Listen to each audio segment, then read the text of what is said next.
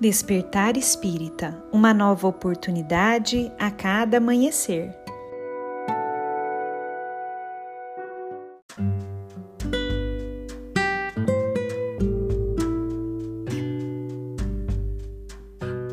Sejam muito bem-vindos, amigos queridos, para mais um Despertar Espírita. Meu nome é Lívia e hoje eu trouxe para nós refletirmos um texto de Emmanuel, psicografado por Chico Xavier, que foi publicado no livro Pensamento e Vida, e esse texto se chama Fé.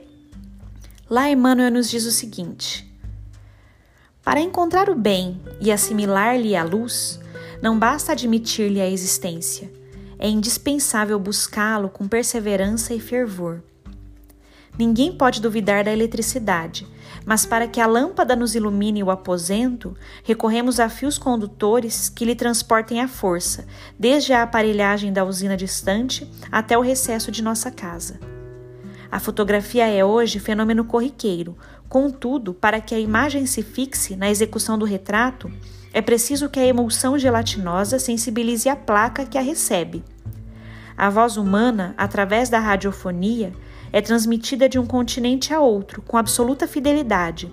Todavia, não prescinde do redemoinho eletrônico que, devidamente disciplinado, lhe transporta as ondulações.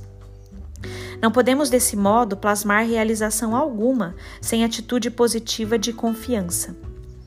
Entretanto, como exprimir a fé? indaga-se muitas vezes.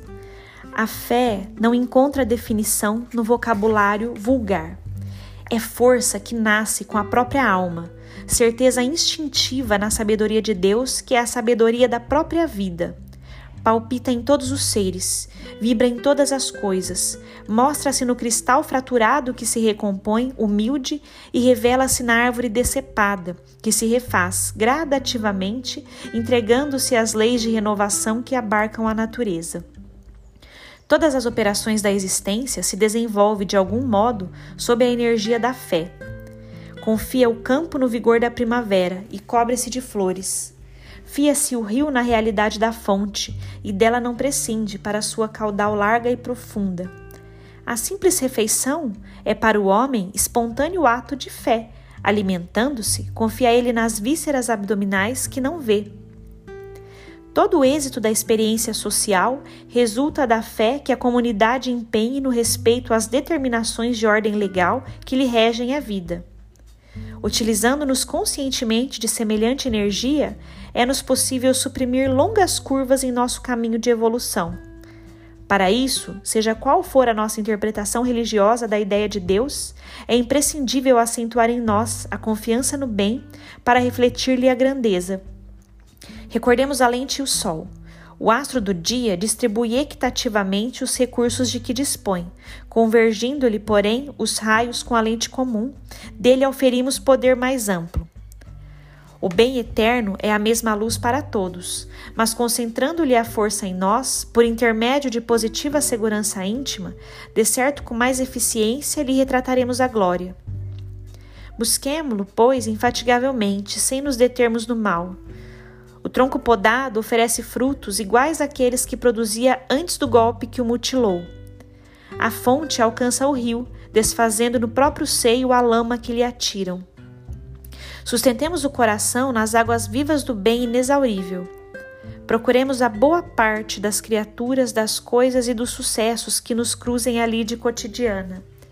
Teremos assim o espelho de nossa mente voltado para o bem incorporando-lhe os tesouros eternos, e a felicidade que nasce da fé, generosa e operante, libertar-nos-á dos grilhões de todo o mal, de vez que o bem, constante e puro, terá encontrado em nós seguro refletor.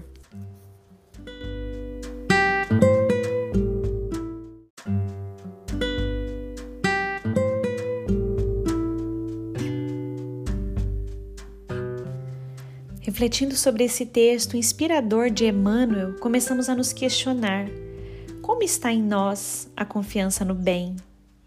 Como está a nossa fé?